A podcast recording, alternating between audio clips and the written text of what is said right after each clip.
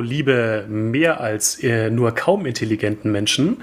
Herzlich willkommen zu einer neuen, einer brandneuen Folge unseres Podcasts KI kaum intelligent.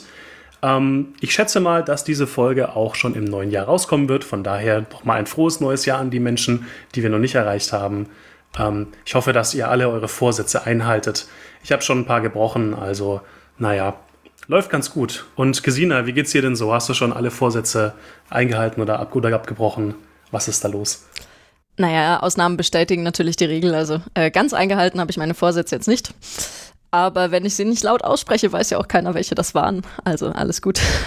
Richtig, das ist so ein bisschen wie bei der Torte, wenn man draufpustet und dann darf man auch nicht sagen, was man sich gewünscht hat. Ne? Genau. Und es geht natürlich immer alles in Erfüllung. Das wissen wir Richtig. alle. Richtig. Gesina, du hast uns heute ein Thema mitgebracht und zwar quasi dein Steckenpferd, was du auch in deiner Doktorarbeit bearbeitest. Und zwar soll es um ähm, autonom fahrende Autos gehen oder vielleicht sogar eher um die Frage, warum fahren Autos noch nicht autonom? Warum habe ich unten bei mir noch nichts stehen, was, ich, äh, was mich irgendwie von A nach B bringt? Erhelle uns. Tja, ähm, ich würde auch ehrlich gesagt gerne, wenn ich dann mal irgendwo hin muss, nicht mit dem Auto fahren müssen. Ähm, ich fahre natürlich sowieso gerne mit dem Zug, aber das geht natürlich auch nicht immer.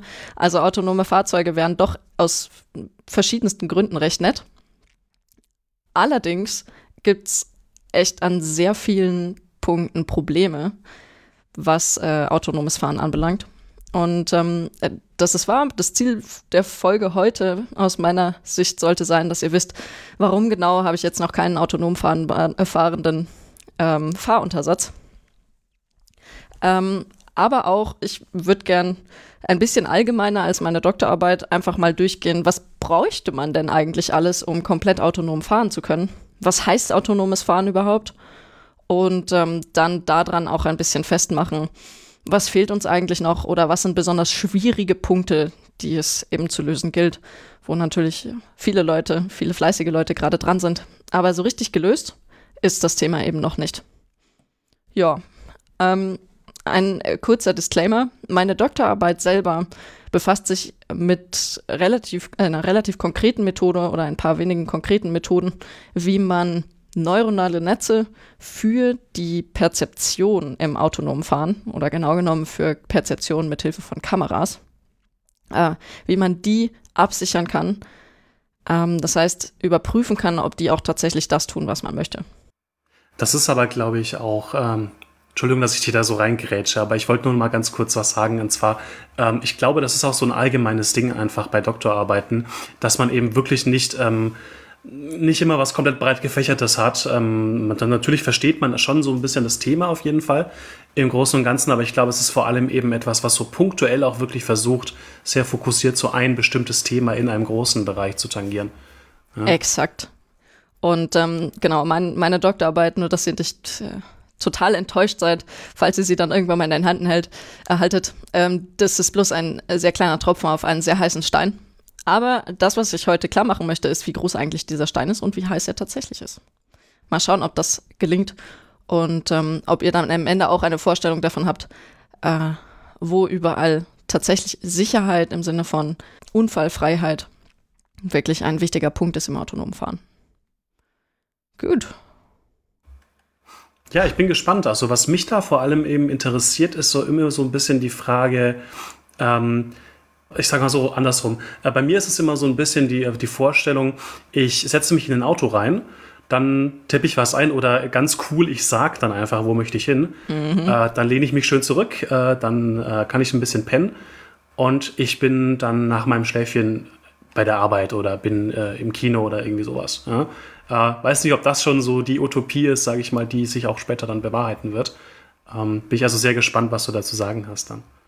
Ja, das ist schon eine sehr gute Vorstellung von autonomem Fahren. Also insbesondere die Vorstellung wäre ja, da sitzt halt keiner. Kein Taxifahrer, ähm, kein Notfallfahrer, der zwar vielleicht Zeitung lesen darf, aber trotzdem am Steuer sitzen muss. Ähm, wirklich niemand. Und vor allem auch wenn du aussteigst, dann kann das Auto auch alleine den nächsten Kunden zum Beispiel abholen oder alleine in die Tiefgarage fahren, ohne dass irgendwas passiert. Genau. Also das ist so auch tatsächlich meine, so, so mein persönliches Bild, das ich von autonomem Fahren hatte, ähm, als ich damals die Doktorarbeit angefangen habe. Inzwischen habe ich so ein etwas breiteres Bild weil mir inzwischen sehr, sehr viele Anwendungen von autonomen Fahren untergekommen sind. Ähm, genau, also autonomes Fahren, vielleicht um es ein bisschen formal anzugehen, es beschreibt die weitgehend selbstständige Fortbewegung eines Fahrzeugs. Ähm, das zeigt schon, dass es jetzt nicht unbedingt nur um Autos geht. Fallen dir denn ein paar Beispiele ein, wo autonomes Fahren aktuell auch schon interessant ist? Oder wo du es schon mal gesehen hast oder gerne hättest? Also wenn wir Fahren wirklich sehr, sehr breit fassen, dann denke ich zum Beispiel gerade so ein bisschen an den Luftverkehr, wo man ja manchmal auch sagt, jetzt schalte ich den Autopilot an. Ja, sehr gut. Äh, ne, und dann äh, kann ich äh, fahren. Ich bin mir nur nicht ganz sicher, ob der Autopilot bei, äh, äh, bei solchen Linienflügen, ob das schon so weit geht, dass es auch alleine landen kann.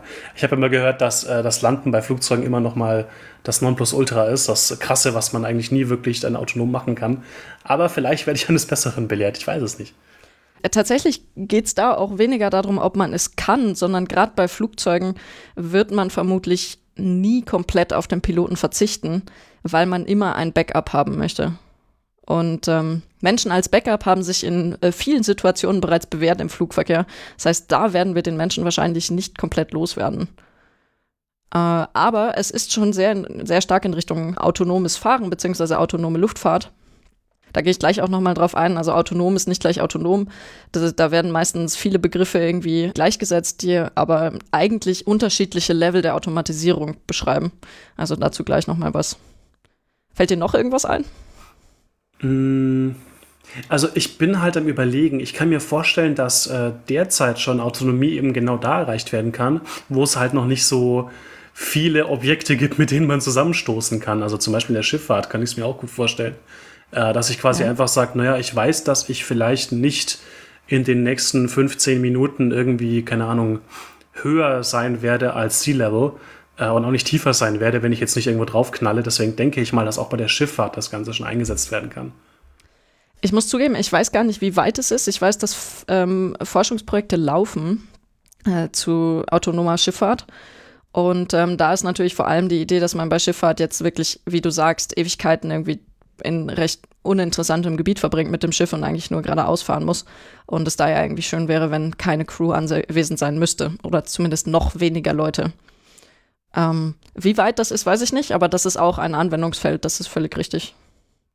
Mhm. Ich rush einfach mal noch durch ein paar Beispiele durch, ähm, weil ich glaube, die Breite des Feldes, dadurch, dass wir jetzt schon Autos, Flugzeuge und Schiffe haben, äh, sollte schon recht den Leuten klar sein.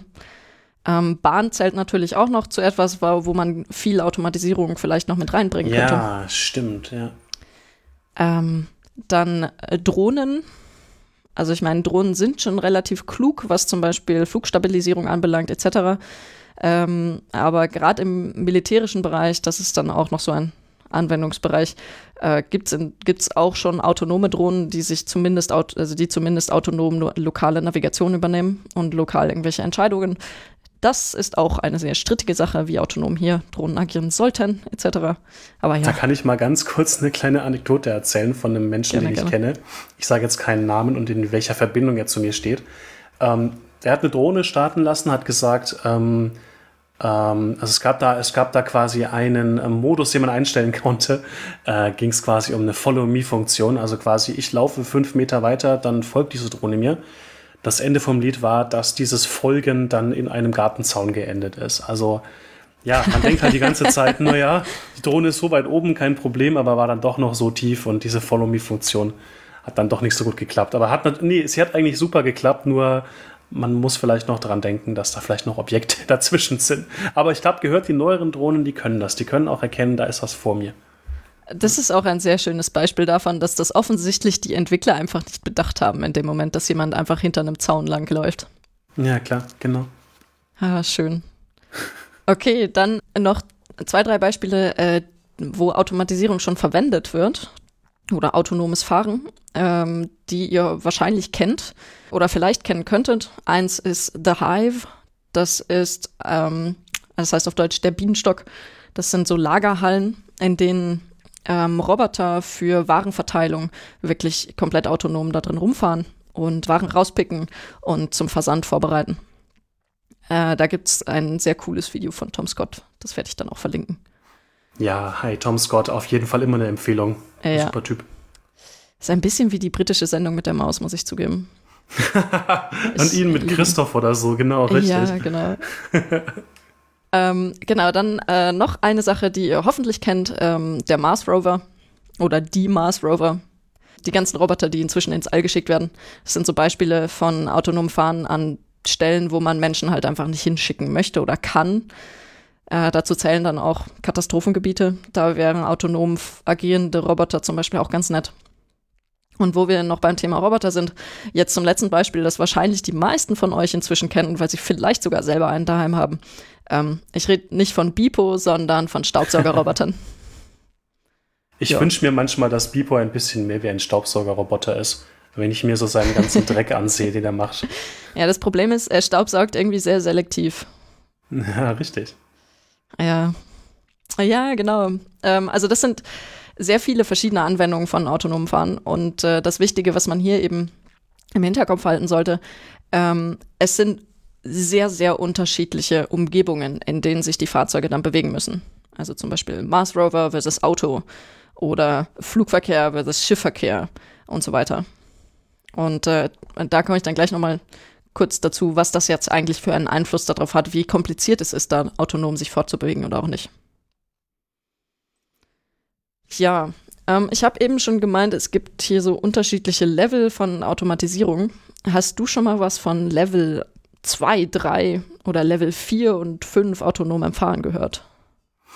Also, ich hatte zwar bisher immer gedacht, dass es quasi entweder autonome Autos gibt oder eben keine autonomen Autos, aber ich schätze mal, dass diese Level dann quasi so eine Art ja, Stufen der Autonomie darstellen. Also quasi, ich könnte es mir vorstellen, sowas wie, naja, Person muss noch anwesend sein, Person kann auch schlafen, na, dass das quasi solche Level sind. Ja, genau. Das ist ähm, tatsächlich ah. auch exakt das, was äh, sich jemand dann ausgedacht hat, wie man intuitiv quasi das Level von Automatisierung im Fahren, das man erreicht hat, beschreiben kann.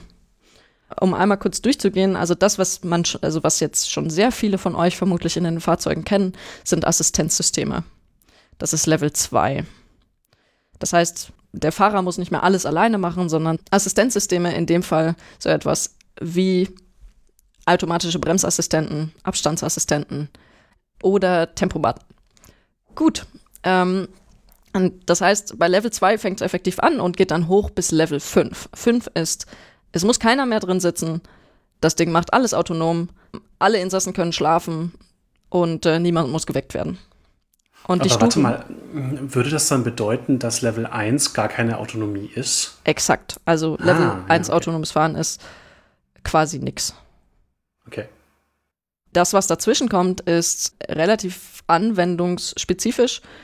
Nämlich, ähm, was du auch schon gemeint hast, Level 3 ist, äh, wenn ich einen Backup-Fahrer habe, der aber nicht die Hände am Lenkrad haben muss, sondern bloß auf Abruf innerhalb von wenigen Sekunden wieder die Fahrt übernehmen können muss. Das klingt irgendwie ein bisschen komisch und ist auch ein bisschen komisch, weil im Normalfall, wenn man nicht die Hände am Steuer haben muss und äh, es heißt, ja, du musst nur in Gefahrensituationen übernehmen, aber kannst dich jetzt zurücklehnen, dann schlafen die Leute halt ein. Ja, und ähm, genau das darf halt bei Level 3 eigentlich nicht passieren, weil da ähm, in Gefahrensituationen unter Umständen spontan der Fahrer übernehmen muss. Und äh, Level 4 geht dann eher in eine andere Richtung. Da ist es nämlich so, dass der Notfallfahrer eigentlich kein Notfallfahrer mehr ist, ähm, sondern angefragt werden muss. Und der muss nur innerhalb von mehreren zehn Sekunden übernehmen können. Das heißt quasi, es macht dann so bling, bling. Ähm, ich fahre demnächst von der Autobahn ab. Bitte übernehmen Sie demnächst das Steuer. Und dann hat die Person eine halbe Minute Zeit, um noch schön die Zeitung beiseite zu legen und zu gucken, ah, wo sind wir jetzt eigentlich überhaupt? Genau. Und das ist Level 4.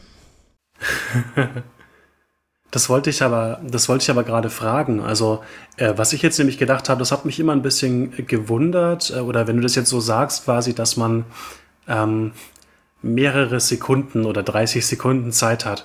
Das bedeutet natürlich, dass äh, solche Gefahrendinger wie, pass auf, da kommt gleich ein Auto vor dir oder so, oder da schert gerade jemand ein.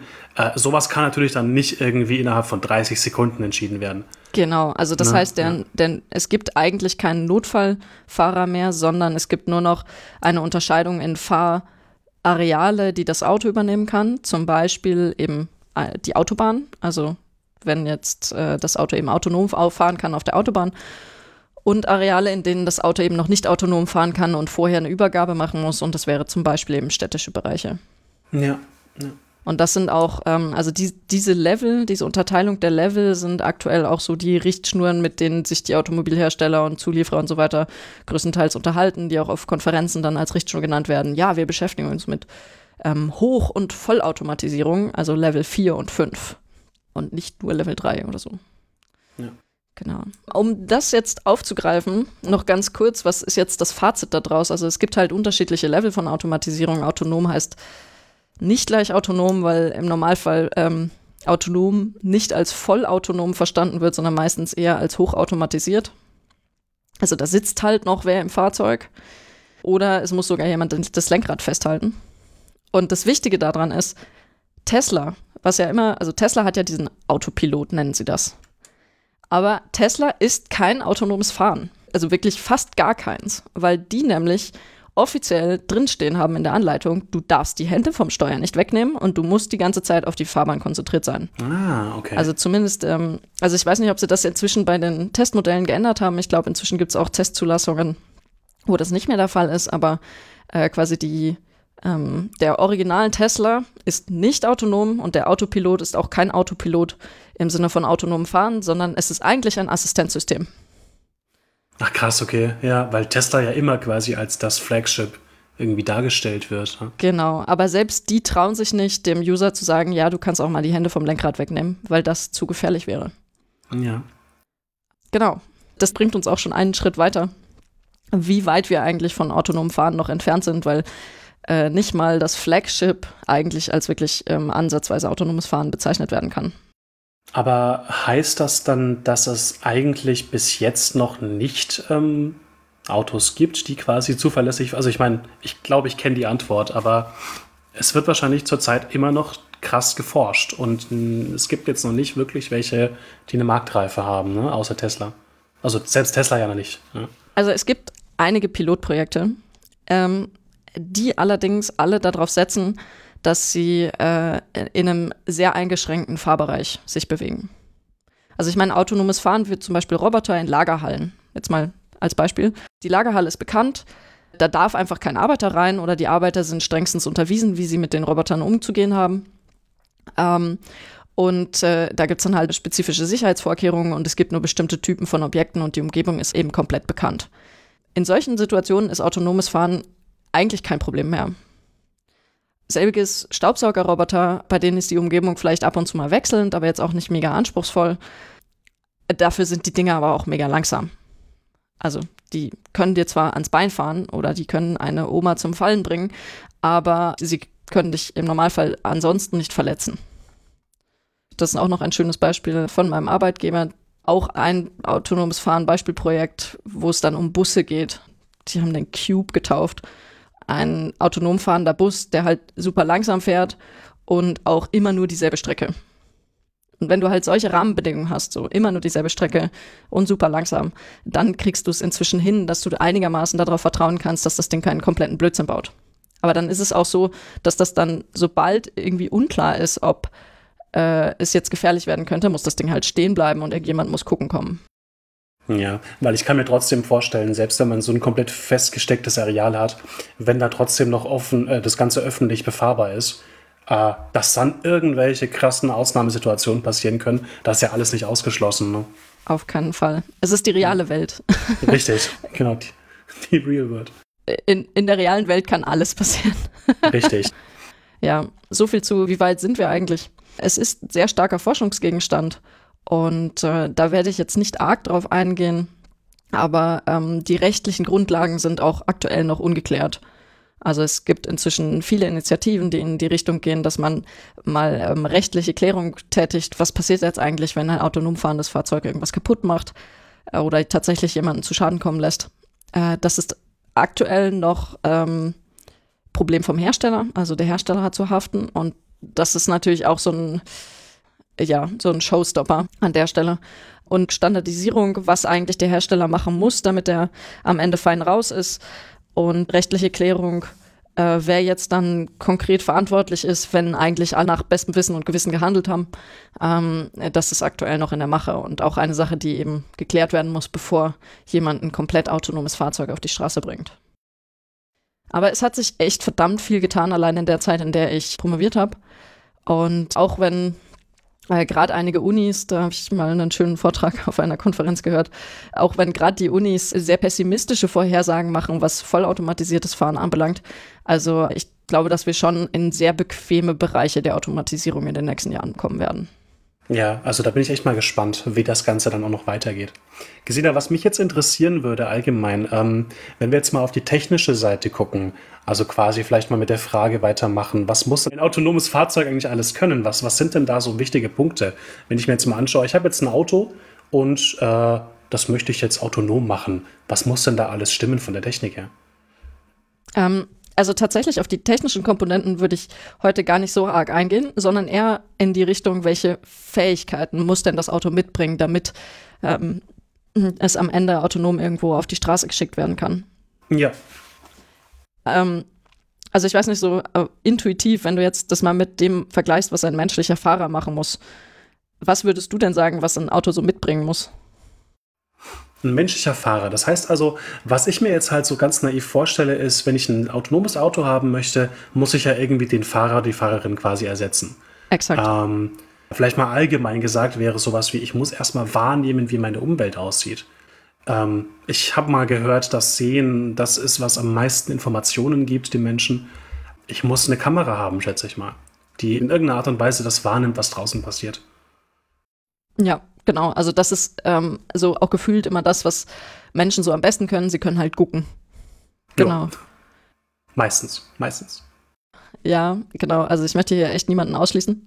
Wobei ich habe gehört, das wirkt sich schlecht auf den Führerschein aus, wenn man nicht gut gucken kann. Ja, das stimmt. Ja, genau. Aber das zeigt auch so ein bisschen, ähm, dass Autos aktuell, wenn sie von Menschen geführt werden, vor allem durch visuelle Wahrnehmung gesteuert werden ähm, weil mit den Augen können wir sowas machen wie eben Objekte erkennen, Hindernisse erkennen, Fahrbahnen erkennen. Wir können einschätzen, wie weit sind die weg. Also wir können Sachen tatsächlich lokalisieren. Und was unsere Augen auch ziemlich gut können, ist, sie können Bewegungen äh, recht gut registrieren. Genau. Also der Vollständigkeit halber, wenn du einen Menschen in ein Auto setzt, dann ist die nicht die einzige Rückmeldung, die er kriegt, äh, das, was er sieht, sondern äh, wir nutzen auch ähm, Ohren und Haptik auch. Fällt dir da was ein, wofür wir Ohren, also unsere Ohren vor allem brauchen beim Fahren?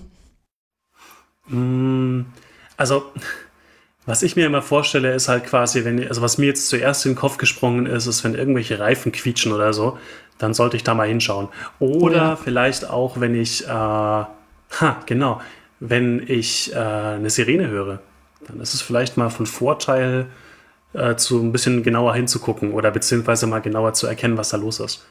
Ja, also ich meine, vielleicht guckt man erstmal, äh, wo Blaulicht ist, ähm, aber im Endeffekt höre ich, glaube ich, zuerst die Sirene.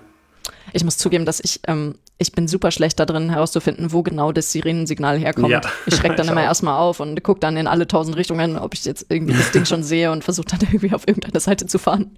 Ich hoffe auch immer, dass es in irgendeiner Querstraße ist und nicht plötzlich hinter mir. Ja. Und ich stehe an der roten Ampel und muss dann gleich über die rote Ampel fahren. Was übrigens legal ist in diesem Ausnahmezustand, habe ich letztens gelesen. Schöner Punkt. Äh, Menschen müssen auch die Verkehrsregeln wissen. Haha, ja. Ja. Also das heißt, wir müssen, also so ein menschlicher Fahrer muss irgendwie seine Umgebung sinnvoll wahrnehmen, inklusive aller Gefahrensituationen. Das schließt übrigens auch Untergrund mit ein. Also ähm, wenn du, ich weiß nicht, ob dir schon mal Aquaplaning, und also ob du Aquaplaning mal mitgekriegt hast. Hm, zum Glück noch nicht in so einem krassen Ausmaß. Also das ist, ähm, du hörst es. Tatsächlich ist das, wie du Aquaplaning am ehesten erkennst, also zumindest was bei mir so, kann sein, dass bei den neuen, schön isolierten Autos man das nicht mehr hört, aber bei Aqua, also Aquaplaning erkenne ich am Geräusch. Ähm, genauso, ich meine, ob du nur auf Schotter fährst und ähm, vielleicht nicht so mega Gas geben solltest, weil sonst dein Unterboden kaputt geht, das hörst du auch. Und ähm, Haptik ist halt, wenn du merkst, dass dein Auto gerade durch tausend Schlaglöcher fährt, dann willst ja, du okay. auch nicht mehr mega Gas geben. Und eben äh, was bei Ohren vielleicht noch relevant ist, also äh, wenn jemand hupt, dann will er dir meistens was sagen. Das ist auch noch so eine, so eine wichtige Sache, dass im Straßenverkehr Kommunikation stattfindet. Ja, sogar manchmal auch äh, durch die Scheibe. Also quasi, wenn Leute gestikulieren oder so. Ja, wer jetzt genau. zuerst auf die Kreuzung fahren darf. Fahr endlich! Richtig, genau. Also äh, man kommuniziert im Straßenverkehr natürlich ohne äh, prüde Gesten. Das sollte niemand tun. Merkt euch das alle. Mhm, das ist nicht äh, hilfreich. Genau. So viel dazu, was, was Menschen eigentlich überhaupt an, an Wahrnehmung alles leisten müssen. Und äh, dann an Hintergrundwissen mitbringen müssen und das dann irgendwie verwandeln müssen in tatsächliches Fahren. Also lenken, bremsen, beschleunigen. Und äh, das sind auch so die Sachen, die ein Auto am Ende können muss. Also das heißt, die, ein Auto muss auf jeden Fall irgendwie die Umgebung wahrnehmen können. Erstmal irgendwie sensorisch aufnehmen. Also wir brauchen irgendwie eine Form von Augen und Ohren an dem Fahrzeug. Ähm, und dann eben die Sensoreindrücke auch verarbeiten, sowas wie Objekte erkennen, ähm, äh, Distanzen einschätzen und so weiter. Dann äh, oft wird dann noch unterschieden zwischen der puren Wahrnehmung mit, ja, da sind halt Objekte ähm, und echtem Verständnis von der aktuellen Situation. Sowas wie, ist das eine Gefahrensituation? Wer macht eigentlich jetzt als nächstes was? Und äh, genau, also das sind dann so Wahrnehmungen und Verstehen der gesamten aktuellen Situation. Und dann ist der nächste Schritt eben, dass man anhand von dem Wissen, was man hat und Hintergrundwissen wie Regeln und so weiter, ähm, konkret plant, was man eigentlich als nächstes macht. Zum Beispiel Notbremsung, ähm, Ausweichen, also alles hoffentlich nie, aber genau, falls nötig, ähm, gewisse Kommunikation einleiten und so weiter. Und vielleicht auch einfach normal lenken, weil man ja um eine Kurve fahren muss oder die Spur wechseln will da gehe ich dann gleich nur ganz kurz drauf ein. Also man muss natürlich auch navigieren können. Also du musst wissen, wo du eigentlich hin willst, so global gesehen. Du willst von Stadt A nach Stadt B, wo musst du dann lang? Welche Autobahn musst du nehmen, welche Ausfahrten und so. Ja, und zu guter Letzt muss das Auto das dann irgendwie in äh, Lenkaktionen übertragen, die im Idealfall auch dementsprechend, was es eigentlich tun wollte. Ja, und dann fängt das Ganze wieder von vorne los, weil dann muss es wieder gucken, wieder verstehen, wieder planen, wieder machen. Das ist ja eigentlich so ein typischer äh, Zyklus, den man auch hat bei äh, oder so eine Feedback-Schleife, die man auch bei Robotern anstrebt oder allgemein bei der Definition von intelligenten Systemen. Exakt. Äh, na, dass man quasi erstmal eine Wahrnehmung hat, die äußere, die, die Welt quasi irgendwie aufnehmen muss, dann sich ein Modell schaffen muss, dann eine Planung ausführen muss im Endeffekt und dann kann man äh, agieren dementsprechend. Ja, ja genau. Ähm, ja, je nachdem, wie du sagst, dass es dich und vielleicht auch andere Leute interessiert, kann ich jetzt noch ein bisschen was zu den einzelnen Schritten erzählen und was da jetzt eigentlich so das Komplizierte daran ist. Ja, gerne. Ja. Gerne. Dann fangen wir doch mal beim ersten Punkt an, nämlich der Wahrnehmung. Also wir wissen jetzt schon, was Menschen alles wahrnehmen können und müssen. Und du hattest eben auch schon als Sensoren angesprochen, Kameras. Kameras kann man mit Augen vergleichen sind aber ähm, schlechter im Normalfall bei schlechten Lichtverhältnissen. Also Augen können sich besser an schlechte Lichtverhältnisse anpassen, wie Dunkelheit. Aber grundsätzlich, wenn man sich auf Lichteinfall verlässt, hat man immer das Problem, dass Licht ja nicht durch alles durchkommt. Also insbesondere, wenn ich starken Regen habe, Nebel oder Schneefall, ähm, dann, also das macht ihr natürlich auch alles, wenn ihr anfangt, dass ihr plötzlich nicht mehr so weit gucken könnt, weil Nebel ist, dann werdet ihr langsamer und fahrt ähm, vorsichtiger. Und genau das müssten, also das musst du bei Kameras auch beachten, dass Kameras halt bei Regen, Nebel und sonstigen schlechten Lichtverhältnissen einfach, äh, ja, nichts mehr sehen. Ich denke da die ganze Zeit an diesen ISO-Wert, zum Beispiel bei typischen Kameras, ne? Wenn ich irgendwie total Dunkelheit habe, dann, dann wird das alles so grisselig. Ich meine, ja. damit muss man sich wahrscheinlich auch rumschlagen, wenn man jetzt pur äh, eine optische Kamera hat. Äh, ja, genau. Also das heißt, wenn es wirklich dunkel wird, dann werden deine Bilder auch unter Umständen schlecht. Oder ja. du siehst, also ich meine, Menschen sehen jetzt auch tatsächlich nicht so viel mehr als der Lichtkegel, der von den Autolampen beleuchtet ist. Das muss man jetzt der Fairness dazu, äh, halber dazu sagen. Ja. Ähm, genau, aber äh, das, das ist ein grundsätzliches Problem von Kameras. Und eben auch, ich meine, das Problem haben Menschen auch. Objekte können verdeckt sein. Und dann sehen wir diese Objekte auch einfach nicht. Genau, also Kameras haben ähm, grundsätzlich solche Nachteile. Und ein recht wichtiger Nachteil bei Kameras direkt ist auch, wenn man Kameras mit Augen vergleicht, dann sollte einem auffallen, eine Kamera versus zwei Augen. Ähm, da hat man dann das Problem, dass eine Kamera alleine erstmal keine Tiefeninformation hat. Das heißt, du, kann, du hast dann halt ein 2D-Bild Aber du musst erstmal diese Rechenleistung hinkriegen, die unser Gehirn bei den zwei Augen anwendet, dass du aus einer oder im Idealfall zwei Kameras überhaupt eine Tiefeninformation, also einen Abstand von Objekten herausfindest. Weil das hilft dir ja nichts, wenn du weißt, wie wo ein Auto auf einer 2D-Projektion von deiner aktuellen Umgebung ist, sondern du hättest gerne gewusst, wo genau ist das Auto in der echten 3D-Welt. Ja, genau. Und das kann unser menschliches Gehirn halt auch super, super gut.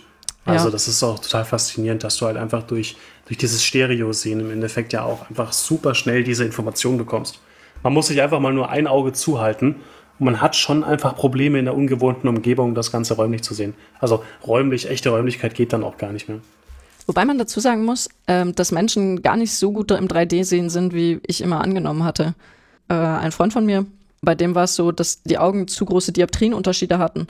Und wenn das in frühen Kindheitsjahren nicht behandelt wird, dann schaltet das Gehirn effektiv ein Auge ab. Also das schlechtere Auge wird dann abgeschaltet. Und wow, äh, ja. räumliches Sehen ist dann nicht mehr möglich, weil das Gehirn halt das zweite Auge nicht mehr verwendet, um ähm, Informationen zu berechnen. Und, wow, krass, also um ja. Distanzen zu berechnen. Und trotzdem, 3D-Sehen ist kaum ein Problem, weil die äh, meist, das meiste 3D-Sehen wird über realistische Abschätzungen, also du weißt, wie groß ein Auto ist, du weißt, wie groß ein Baum ist oder so, gemacht. Ja und über Verdeckung. Also wenn das eine vor dem anderen ist, ist es offensichtlich näher dran. Das stimmt, ja. Und das stimmt. Ich glaube, man hat auch einfach so diese, diese typische Idee davon, wie die Welt aufgebaut ist. Genau. Dieser typische gesunde Menschenverstand. Ja. Deswegen machen einen ja auch so optische Täuschungen total verrückt. ja, richtig. Ja, aber ich meine, was hat das jetzt, also was das jetzt wieder mit Kameras zu tun hat? Ähm, Kameras sind nah am menschlichen Auge, aber man darf nicht vergessen, wie viel Rechenleistung unser Gehirn auf die ähm, visuellen Eindrücke draufschmeißt, damit da am Ende tatsächlich sinnvolle Umgebungsinformationen raus rauskommen.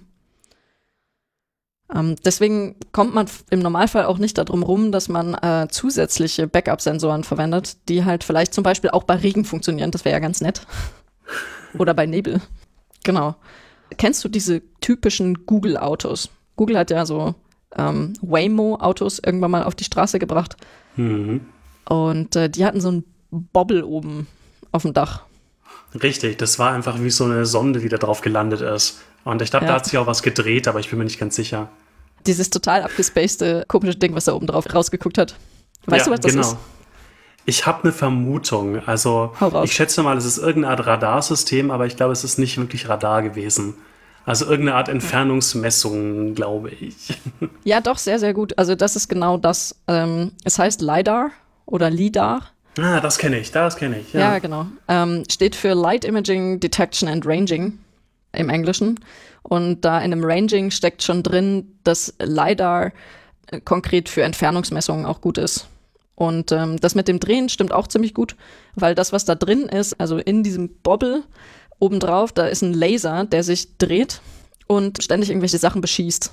Okay, es klingt jetzt schlimmer, als es ist. ähm, ich wollte gerade sagen. Genau, es ist ein Laser, der ähm, schwach irgendwie Licht aussendet und zwar einen diskreten Lichtpunkt und dann guckt halt effektiv eine Kamera, wann der Lichtpunkt wieder zurückkommt und ähm, wie gestreut er ist. Was genau für Algorithmen dahinter sind, habe ich mich jetzt nicht im Detail mit beschäftigt. Aber effektiv ist es eine sehr gerichtete Taschenlampe, ähm, mit der versucht wird, dann mit Hilfe einer Kamera direkt die Entfernung von Sachen zu sehen. Genau, also ein Laserscanning. Ähm, man sieht jetzt von dem Ding nichts, also die, diese Waymo-Fahrzeuge, da kam jetzt nicht die ganze Zeit so ein Laserstrahl raus, den man gesehen hätte. Das liegt daran, dass man meistens hierfür ähm, Frequenzen außerhalb vom sichtbaren Bereich nimmt. Also ganz knapp außerhalb, also zum Beispiel Ultraviolett oder Infrarot. Ja, okay. Ähm, Genau, das Coole daran ist, das Ding ist aktiv, also es leuchtet selber und es leuchtet immer genau dahin, wo es gerade hingucken will. Das heißt, es geht halt auch bei Dunkelheit. Und es kann eben diese Entfernung direkt messen.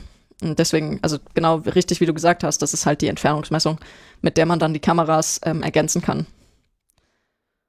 Ja, ähm, also abgesehen davon, dass diese Dinger irgendwie abgespaced und vielleicht ein bisschen seltsam aussehen, ist das Problem hier auch, die sind mega gut, also sie sind inzwischen sehr genau, und äh, helfen sehr gut dabei, Entfernungen von Objekten zu messen, wenn man sie dann mit dem Kamerabild irgendwie in mergen kann. Aber die Dinger sind ziemlich teuer. Also das ist ja, gerade noch so mh. ein großes Problem, dass äh, diese Hochpräzisionstechnik halt trotzdem recht teuer immer noch ist. Aber ähm, muss ich mir dann vorstellen, dass ich, wenn ich ein autonomes Auto habe, dass ich immer so einen Bobbel oben drauf hängen habe? Aktuell ja. Aktuell, Aktuell ja. ja. Okay. Oder vielleicht sogar zwei, wer weiß. Oder vielleicht ist ja. das ganze Auto voll verpickelt. um LIDAR wird man wahrscheinlich nicht drum kommen, weil das halt trotzdem eine sehr wertvolle Ergänzung zur Kamera ist ähm, und zu den anderen möglichen Sensoren. Aber ja, genau, es ist halt teuer. Aber dann kann ich mir trotzdem vorstellen, dass, äh, ja, dass sich das Design auch anpassen wird. Ne? Ich habe jetzt gerade so ein bisschen aus dem designtechnischen Aspekt halt überlegt, ob sich Leute wirklich sowas draufpacken wollen auf ihr wunderschönes Auto. Ja. Aber ich meine, wenn man das dann dementsprechend irgendwie schön designtechnisch verpackt, dann ist das, glaube ich, trotzdem cool. Ja, und es ist auch die Frage, ob das Auto hübsch sein muss, wenn es dich autonom durch die Gegend fährt. Also ich meine, ja, dich interessiert eben. ja auch nicht, ob dein Taxi hübsch ist. Naja, da guckt ja? schon drauf. Nein, okay. Na gut. nein, ich hm. nicht, nein. Alles cool. Interessant. Du bist der erste, ich, du bist der erste, den ich gefragt habe, aber auch der erste, bei dem mir ähm, aufgefallen wäre, dass du das tust. ich bin gerade überlegen, wie ich Taxis wahrnehme. Ich lese Taxi und gucke, ob das ungefähr so ist, dass die Leute reinpassen, mit denen ich unterwegs bin. Nee, stimmt.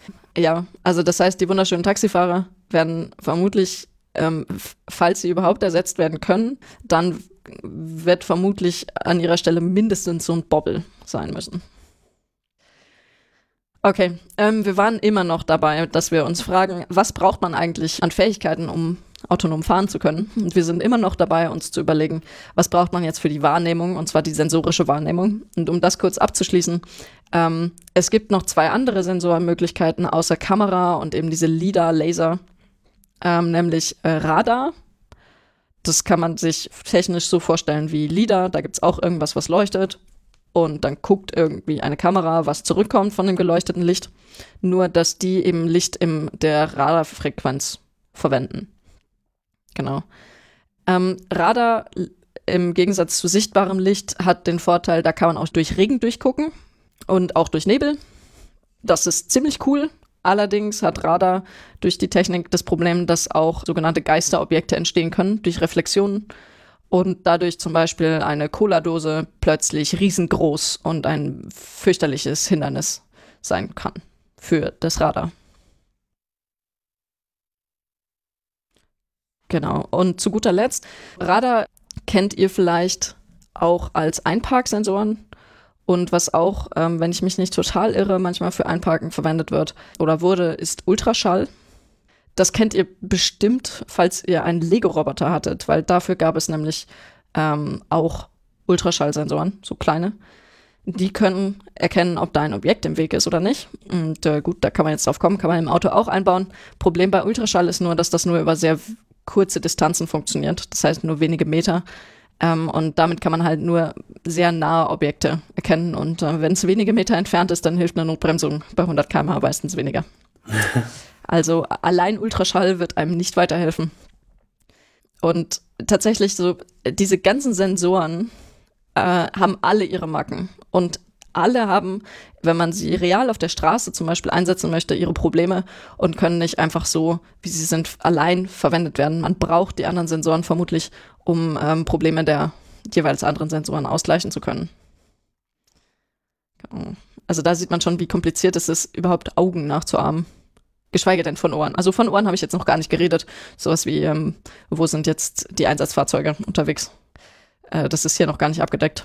Aber ich glaube, ihr habt oder du auf jeden Fall hast jetzt hoffentlich eine gute Idee, warum das mit den Sensoren gar kein so einfaches Thema ist. Mhm, das glaube ich, ja. Also bei, bei, der, bei, der, ähm, bei den Sensoren, bei diesen typischen Sensoren, da weiß ich jetzt, glaube ich, Bescheid. Aber ich fand es krass. Also das, ich glaube, man muss einfach super viele Sensoren einbauen, äh, um so einen Fahrer dann auch irgendwie zu simulieren. Genau. Ähm, das, das nächste Problem ist aber, also ich meine, die, die tollsten Sensoren helfen dir nicht weiter, wenn du die Sensoreindrücke nicht irgendwie verarbeitest. Und bei uns macht das irgendwie noch so automatisierte Verarbeitung im Hirn. Also bei uns im, äh, in der bewussten Wahrnehmung kommt jetzt nicht mehr, kommen keine einzelnen Pixel mehr an, sondern da kommt schon die konkrete Information an. Da in dieser Entfernung ist ein Objekt, das sich in diese in jene Richtung bewegt und vermutlich als nächstes das und das machen wird. Ähm, genau. Und dieses erstmal überhaupt, da ist ein Objekt und das bewegt sich in diese und jene Richtung. Ähm, da sind wir jetzt im Bereich von Objekterkennung und äh, Bildbereichsklassifikation. Und äh, das wird inzwischen häufig über neuronale Netze gelöst. Der Grund hierfür, also wir haben schon eine lange Folge darüber gemacht, was neuronale Netze so sind.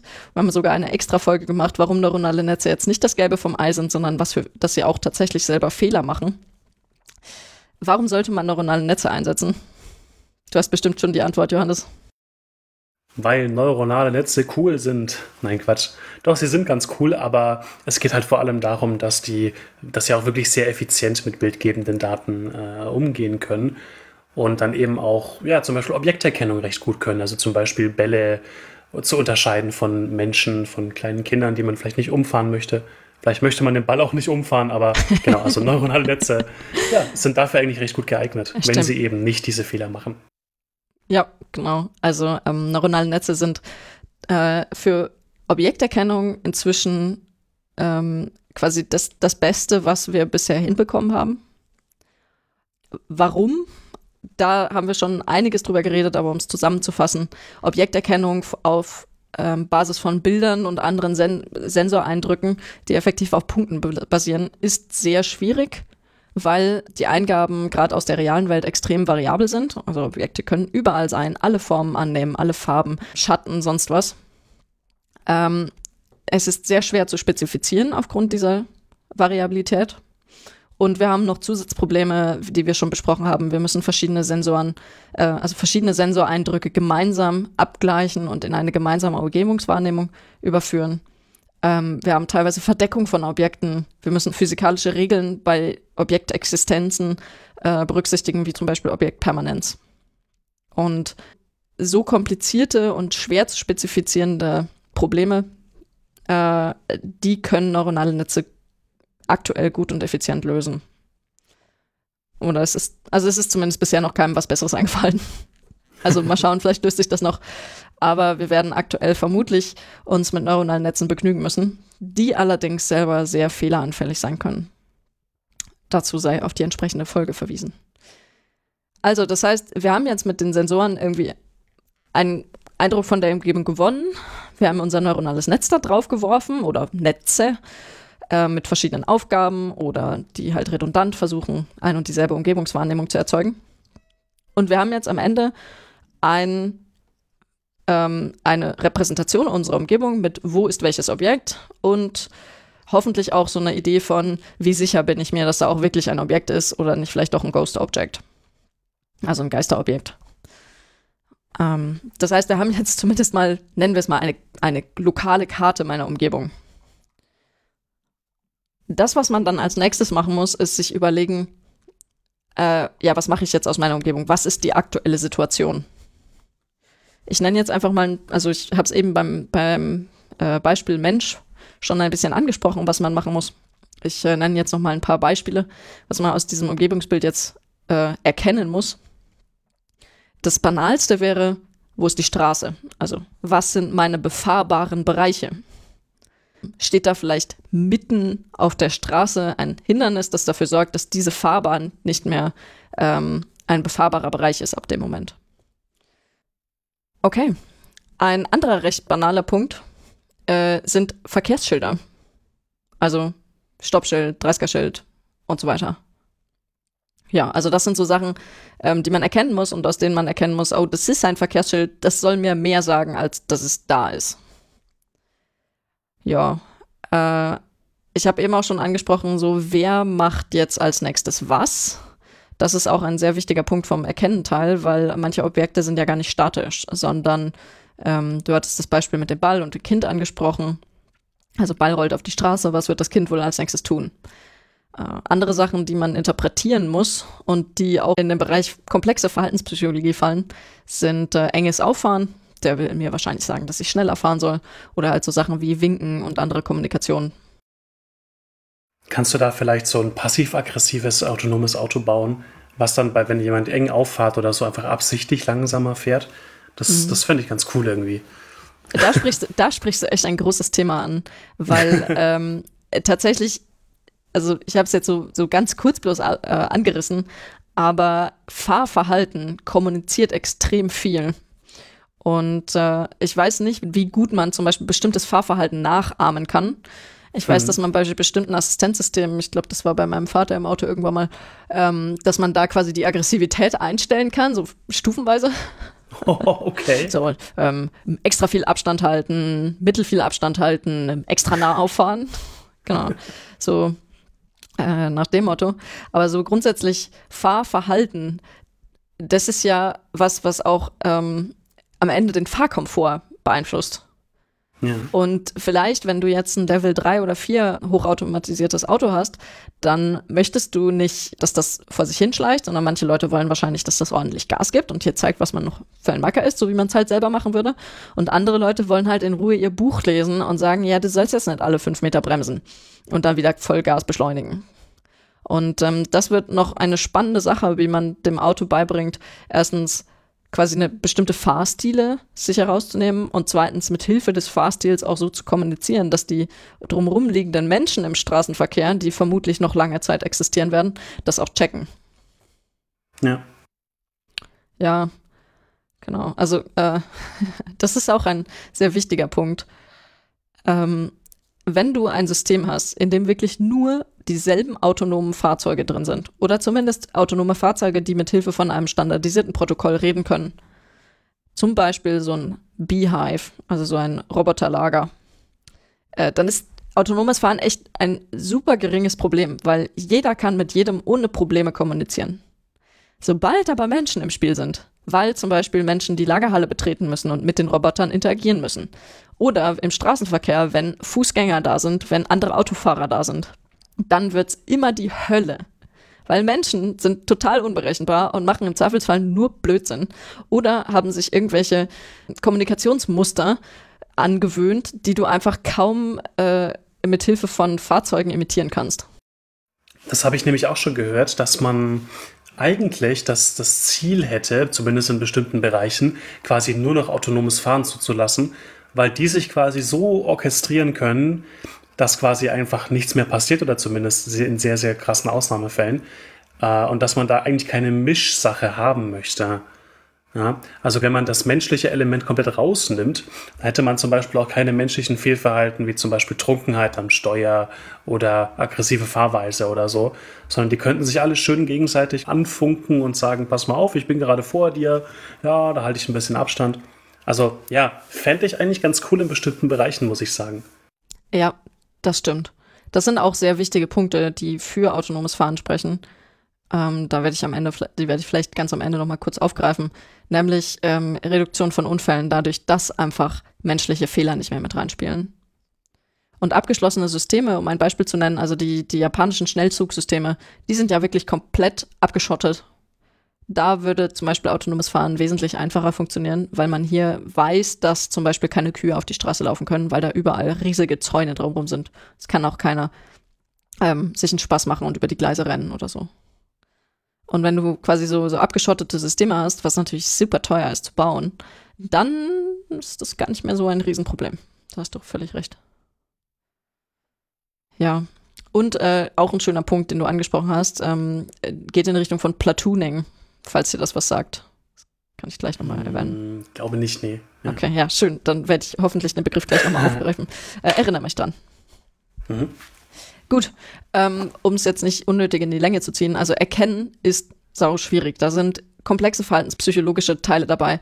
Ähm, da ist äh, Regelkenntnis dabei, von wegen welche Objekte sollen mir was sagen. Da ist äh, Umgebungskenntnis dabei bezüglich so, welch, was ist jetzt eigentlich ein Hindernis und was nicht, was ist befahrbar, was nicht, wie, was sollen mir die Straßenmarkierungen sagen und so weiter. Und daraus muss ich dann Sachen extrahieren, wie ähm, habe ich eine Gefahrensituation, sowas wie Kollisionsgefahr, Glättegefahr oder ähnliches. Und das alles muss ich auch noch machen, obwohl mein ursprüngliches Bild von der Umgebung, das ich durch die sensorische Wahrnehmung habe, unter Umständen falsch ist weil sich Fehler eingeschlichen haben in den Algorithmen oder in den Sensoren. Ja. Ja, genau. Das ist, glaube ich, die sogenannte aleatorische Unsicherheit, die damit reinspielt, wenn ich den, das Wort jetzt richtig verwendet habe. Genau, also aleatorische Unsicherheit ist ähm, äh, Unsicherheit bezüglich der Umgebung, weil die Umgebung selber schon gewisse Unbesicherheiten hat. Zum Beispiel ähm, Glätte, wenn ich eine glatte Stelle habe, glatte Stellen können unterschiedlich aussehen, je nachdem, ob es zum Beispiel überfrorener Regen ist oder einfach eine gefrorene Pfütze. Ähm, das wäre jetzt zum Beispiel ein Punkt von aleatorischer Unsicherheit bezüglich dem Punkt Glätte, dass Glätte einfach sehr unterschiedlich aussehen kann. Und dazu kommt noch die epistemische Unsicherheit, um jetzt hier noch einen Fachbegriff reinzuschmeißen. Es möge mir verziehen sein. Äh, epistemische Unsicherheit ist dann, ähm, habe ich tatsächlich das richtige Modell gewählt? Also hatte ich Fehler in meinen Sensoren? Ähm, habe ich algorithmische Fehler gemacht? Weil mein Algorithmus zum Beispiel fehlerhaft ist. Genau. Und äh, mit all diesen Unsicherheiten und Unwägbarkeiten muss ich dann davon ausgehen, dass ich Gefahrensituationen richtig erkannt habe oder zumindest zur Genüge ausgeschlossen habe. Und auch weiß, wo ich langfahren muss und auch und so weiter. und äh, ja, genau, also wir haben jetzt, ähm, wir haben ein, ein vollständiges Umgebungsbild. Nicht nur mit, wo sind welche Objekte, sondern auch, ähm, was werden sie als nächstes tun, was wollen sie mir sagen und so weiter. Jetzt kommen wir erst an den Teil, wo das Auto sich Gedanken machen muss, wo will ich eigentlich jetzt hin? Und äh, also das wird dann meistens nochmal getrennt, dass man sagt, ich habe erstmal hier mein vollständiges Umgebungsbild und jetzt kann ich mir überlegen, was will ich eigentlich jetzt machen. Und das kann sowas sein wie Bremsen, Ausweichen. Da müssen dann aber auch so Sachen einfließen wie, es ist möglicherweise glatt, wie stark darf ich mein Lenkrad überhaupt einschlagen? Ähm, oder wie stark möchte ich überhaupt bremsen, ohne dass meine Fahrgäste kotzen müssen? ja, ja wäre ganz gut, glaube ich, genau. genau. Ähm, aber auch so Sachen, äh, was Menschen eben auch machen, Kommunikation. Was machst du, wenn du auf eine linke Spur wechseln möchtest? Okay, hm, lass mich kurz überlegen. Also ich glaube, ganz wichtig wäre erstmal die Umgebung zu scannen, also einen Schulterblick machen, äh, vielleicht davor mal ganz kurz schon mal in den Rückspiegel schauen. Ähm, ansonsten dann noch mal in den anderen Spiegel schauen, Seitenspiegel schauen. Dann würde ich, glaube ich, zuerst anfangen zu blinken und weil ich mich ja schon vergewissert habe, dass alles cool ist, vielleicht gucke ich dann nochmal nach, dann würde ich, glaube ich, rüberziehen. Also Lenkrad nach links bewegen und mich dann wieder schön gerade ausrichten. Ja, tatsächlich. Also du bist ein Musterspurwechsler. Ah, sehr schön. Genau. Und ähm, ich meine, das, also überprüfen, ob alles okay ist, das haben wir ja schon gemacht. Aber wir müssen jetzt blinken. Und Jetzt die nächste Frage. Wie würdest du auf die linke Spur kommen, wenn du auf einer vollgestopften Autobahn in der Münchner Gegend um dich oh. bewegst? ja, danke schön. Ähm, ich glaube, dann ist vor allem erstmal diese Wahrnehmung und Erkennungsgeschichte schwieriger. Aber jetzt nehmen wir mal an, wir kennen unsere komplette Umgebung. Dann müsste ich wahrscheinlich schön im Voraus planen, wie ich das Ganze angehe. Na, also ich müsste quasi überlegen, okay, da ist jetzt noch jemand hin, äh, direkt neben mir, der ist aber ein bisschen schneller als ich, dann gucke ich mal, ob der Hintermann vielleicht ein bisschen langsamer ist, vielleicht gibt es sich da eine Lücke und dann taste ich mich mal langsam rein und vielleicht, wenn ich richtig böse bin, dann, dann, dann, schneide ich auch ein paar Leute und damit ich irgendwie wieder reinkomme. Das wäre so die Idee bei mir. Je nach Verkehrssituation hast du ohne Letzteres vermutlich teilweise keine Chance. Gerade mhm. dann, also jetzt ähm, andere hypothetische Situationen, äh, Du musst vermutlich dann irgendwann kennzeichnen, dass dein Auto autonom fährt. Das macht ja auch irgendwie Sinn. Ähm, vor allem, wenn zum Beispiel ein Unfall passiert, dann muss ja klar sein, können gerade Menschen in dem Auto drin sein oder war das Auto zum Beispiel leer und selbst unterwegs. Ja. Genau. Also das Auto ist gekennzeichnet als autonom. Und ähm, dann hast du irgendwelche Drängler und Raser hinter dir, die werden das autonome Fahrzeug niemals reinlassen, weil die wissen, dass das autonome Fahrzeug immer, also wenn, falls sie wissen, falls sie wissen, dass das autonome Fahrzeug immer bremst und immer den kürzeren zieht. Oh, ja. Wenn den Leuten bewusst ist, dass die autonomen Fahrzeuge immer die vorsichtigeren sind, dann kommst du nicht voran, dann hängst du immer hinter den LKWs. Weil, ja, shit, okay. Genau. Also das heißt, ähm, in vollgestopften Autobahnen ist es teilweise so, dass du auch wirklich einfach, du, du musst nicht nur blinken, sondern du musst richtig aggressiv ganz an den Rand fahren, um zu zeigen, ich fahre jetzt gleich rüber. Mach mhm. mir Platz, ich fahre da jetzt rüber. Mhm, also nicht, ja. dass ich das machen würde oder so. Ähm, ich, das äh, Aggressivitätslevel wird dann hochgedreht, schätze ich. Ja, das, äh, also ich muss zugeben, ich habe es bei vielen Fahrern, bei denen ich im Auto saß, schon, schon beobachtet, dass es echt anders nicht ging. Und das muss ein Auto natürlich auch machen. Und das ist eine Form von Kommunikation. Da sind wir wieder bei Verhaltenspsychologie. Ja, jetzt bin ich da sehr drauf rumgeritten. Wahrscheinlich hast du jetzt ein sehr gutes Bild davon, wie äh, wie vollgestopft die Autobahnen manchmal sein können. Mhm, ich merke es gerade schon, richtig. Ich bin echt froh, dass ich ein bisschen ländlicher hier wohne. Uh, und dass da jetzt gar nicht mal so viel los ist, sage ich mal. Ja, ich muss zugeben, ich bin jetzt auch nicht der viel Vielfahrer, gerade mhm. in den letzten Jahren, aus bekannten Gründen. naja, ähm, gut, aber angenommen, äh, Kommunikation haben wir jetzt berücksichtigt, aber wir haben auch schon gesagt, es müssen irgendwie Verkehrsregeln berücksichtigt werden, wie ähm, hier ist rechts vor links, kannst ja jetzt aggressiv sein, wie du willst, du hast halt keine Vorfahrt. Äh, keine Vorfahrt. Und äh, was noch interessanter ist, ähm, sind so Sachen wie, ich stecke fest in einer Sackgasse. Was mache ich jetzt? Also mhm. ähm, spannende Manöver. Ähm, eventuell muss ich aus meinem fahrbaren Bereich kurz raus. Und da sind wir dann im Themenbereich äh, Regelbrüche, weil Ausnahmen bestätigen die Regel. Du wirst vermutlich irgendwann mal von der Fahrbahn runter müssen, um an einer Gefahrenzone vorbeizukommen. Eventuell versperrt irgendwas den Weg ähm, und so weiter und so fort. Vielleicht musst du mal auf die andere Fahrbahn. Ich denke auch die ganze Zeit an dieses, ähm, wenn ich in der, wenn ich in der Fahrschule bin und meine Fahrprüfung mache, dann fahre ich halt richtig krass nach den Regeln.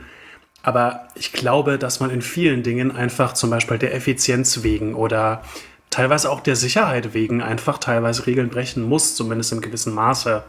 Also zum Beispiel jetzt Thema, ich fahre kurz über die rote Ampel drüber, natürlich ganz vorsichtig, um den Krankenwagen durchzulassen. Genau, schön. Sowas Beispiel. muss ja komplett einfach auch geplant sein, dass man auch mal die Regel bricht. Und bei einem Computer, und es ist ja immer noch ein Computer, da hm, ist es ja nicht so wirklich vorgesehen, dass man auch mal äh, entgegen der Algorithmen fährt. Beziehungsweise die Algorithmen müssen so angepasst sein, dass eben eine gewisse Toleranz auch da ist.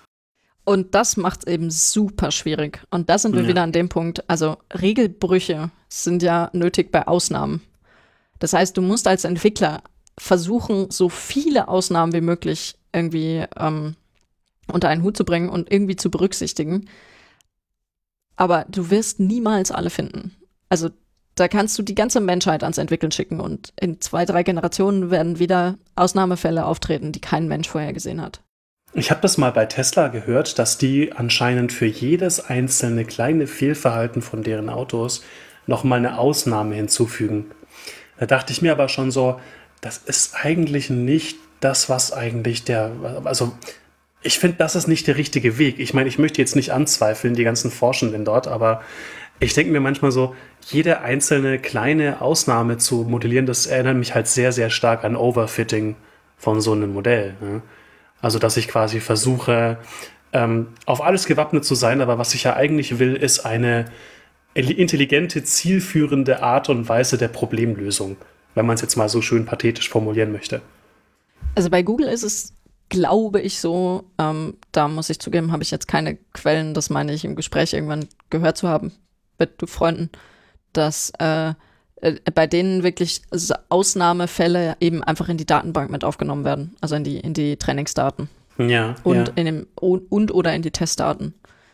Zum Beispiel ähm, der Fall, dass äh, eine ältere Dame mit Rollator mitten auf der Straße an einem Zebrastreifen Enten im Kreis jagt. Ja, War passiert. ein Ausnahmefall, dem Google begegnet ist. Ähm, das autonome Fahrzeug hat absolut nicht mehr gewusst, was es jetzt eigentlich tun soll und ist einfach stehen geblieben und hat den Verkehr blockiert. Ich sag mal so, besser stehen bleiben als weiterfahren. Auf so. jeden Fall. Also Aber das ja. ist ähm, Safety First. Ja. Aber das nächste ist halt, du kannst auch nicht immer und überall stehen bleiben. Mitten auf der Autobahn ist stehen bleiben halt auch teilweise viel gefährlicher als langsam weiterfahren. Ich glaube halt auch, dass dann eben dieses Stehenbleiben oder dieses Inaktivwerden nochmal anders konnotiert sein muss.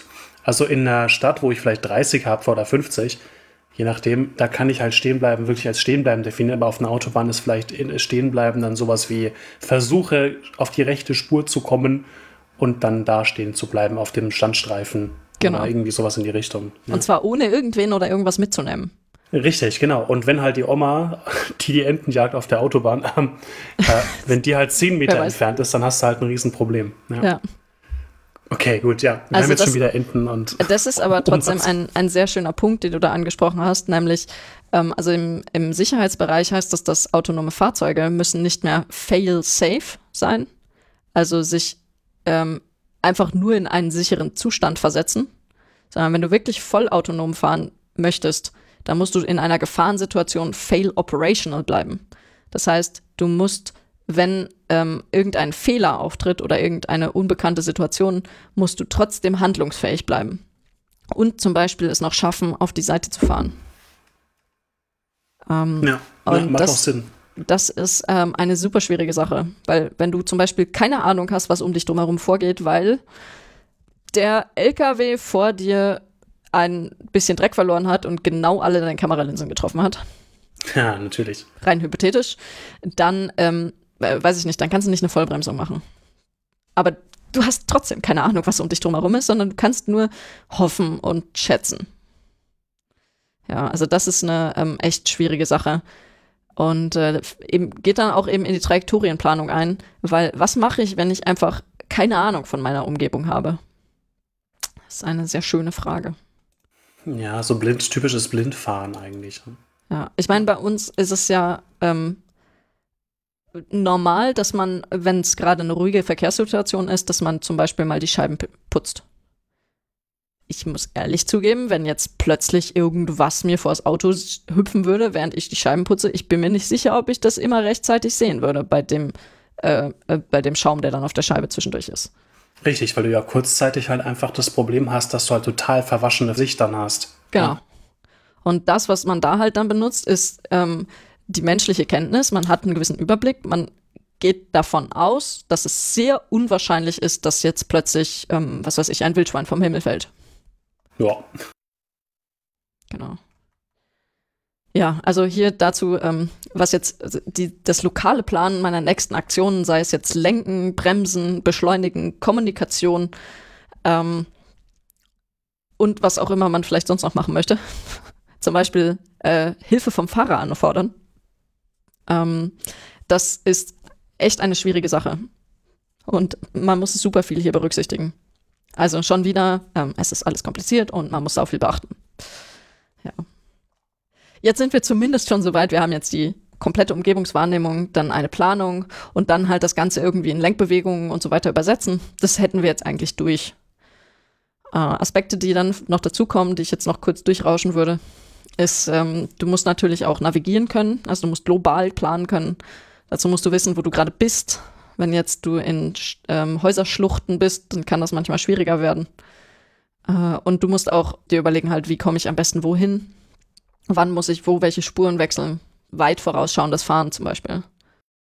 Das geht wahrscheinlich auch noch mal ein bisschen weiter raus als so eine typische Suche in einem Graphen. Also vielleicht kennen die Informatiker unter euch auch sowas wie den A-Stern-Algorithmus oder Dijkstra-Algorithmus, um sich quasi schnell in einem Graphen zu bewegen. Aber ich kann mir vorstellen, als Auto, da muss ich ja, weil du auch gerade schon angesprochen hast, äh, muss ich ja auch wissen, äh, habe ich gerade eine dreispurige Autobahn und wann sollte ich auf die rechte Spur fahren? Oder sollte ich vielleicht da die zweitlinkeste Spur nehmen, um dann dahin weiterzufahren? Da steckt wahrscheinlich auch noch ein bisschen mehr dann drin. Ja. Ja, ich bin mir nicht sicher, ob das das so kompliziert ist, weil, also ich meine, die Navis heutzutage sind schon echt gut. Also die sagen dann halt, nimm bitte diese Spuren und was auch immer. Ja, ja. Aber was ist denn, wenn du jetzt in einem Parkhaus zum Beispiel navigieren musst? Du willst aus dem Parkhaus raus. Wie findest ja. du denn da raus? Da hast du keinen GPS-Empfang im schlimmsten Fall. Und der hilft dir auch nichts, weil ich meine, das haben mehrere Stockwerke.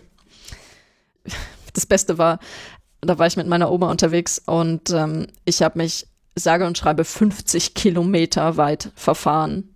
Also da, oh, okay. dadurch, dass bei zwei Ausfahrten an den Autobahnen einfach die Navigationsansage so ungenau oder spät war, dass ich einfach jedes Mal in die falsche Richtung dann abgebogen bin. Ja. Und ähm, genau, das waren dann halt 50 äh, Kilometer Pusten mehr. Und das darf natürlich nicht passieren, quasi diese ungenaue Kommunikation zwischen dem lokalen Plan und äh, der globalen Navigation. Ja. Na gut, aber vielleicht versteht, vielleicht versteht das autonome Fahrzeug das Navi ja besser als ich. Ich weiß es nicht. ich weiß nicht, ich stelle mir dann die ganze Zeit auch wieder so die typischen Diskussionen vor zwischen dem autonomen Auto und dem Navi dann. Ich will aber Ach, jetzt noch nicht abbiegen. Ja, aber du musst da abbiegen. Ja, das ist doch nicht effizient genug. Und außerdem zeigen meine ganzen Sensoren, dass diese Einfahrt blockiert ist. Ja. Shit, was, was, was tun wir jetzt? Das ist übrigens auch noch eine schöne ähm, Sache. Es äh, ist ja so, ich meine, es ist ja nicht nur ein Auto auf der ganzen Welt unterwegs, sondern es sind ja viele Autos und die haben alle viele Sensoren. Und ähm, äh, ein wichtiger Punkt ist sogenannte Connected Mobility, wo es halt darum geht, äh, warum, wenn ein Auto schon weiß, da ist es glatt, warum sollte das dann nicht den anderen Autos das auch mitteilen, damit die nicht in diese glatte Stelle mit 80 km/h reinfahren? Ja. Ähm, und so Connected Mobility im Sinne von, hey, ich werde jetzt gleich bremsen, kannst ja schon mal selber dir überlegen, ob du jetzt bremsen möchtest. Und hey, da war es glatt. Achtung, ich will jetzt hier rüberfahren. Ähm, oder auch, hey, hallo, ich bin ein Einsatzfahrzeug, bitte fahr sofort auf die Seite. Ja. Genau, also und es, also solche Sachen gehen in Richtung Connected Mobility und äh, ganz weit dann auch ähm, in Richtung Smart City, wenn du dann auch Infrastruktur wie Ampeln etc., ähm, Staukontrolle, äh, Geschwindigkeitskontrollen mit einbeziehst. Und das sind auch Sachen, die dann am Ende in die Wahrnehmung mit einfließen können, weil wenn zum Beispiel das Auto weiß, dass die Ampel jetzt demnächst grün wird, dann muss es ja nicht bremsen. Wenn es weiß, dass der Vordermann bremsen wird, dann kann es schon mal bremsen. Und ja. solche Sachen. Das finde ich auch ein sehr, sehr spannendes Thema. Also quasi, dass man halt wirklich versucht, das alles so zu vernetzen, äh, dass man eben sich auch gegenseitig helfen kann. Ja. Ich meine, mit allen möglichen Problemen und äh, viele Leute werden jetzt auch schon wieder sagen, Datenschutz, Datenschutz äh, ist auch berechtigt in vielen Dingen, aber ich denke teilweise bei solchen Dingen, äh, wenn das Ganze halt verschlüsselt drüber geht, finde ich das gar kein Problem, weil das hilft ja wirklich auch den Leuten. Genau, du musst halt wirklich aufpassen, dass das nicht in sowas wie ähm, Überwachung ausartet. Ja. Und ja. Äh, das ist natürlich eine super schwierige Sache, aber ich glaube, wenn man es richtig anwendet, kann man da sehr viel Sicherheitsgewinne draus ziehen. Sowas wie, dass keine LKWs mehr auf Stauenden auffahren. Ja, das wäre schon mal ein richtig guter Vorteil, ja. muss ich auch sagen. Ja. Genau. Also das heißt, ähm, wie sind wir drauf gekommen über globales Planen?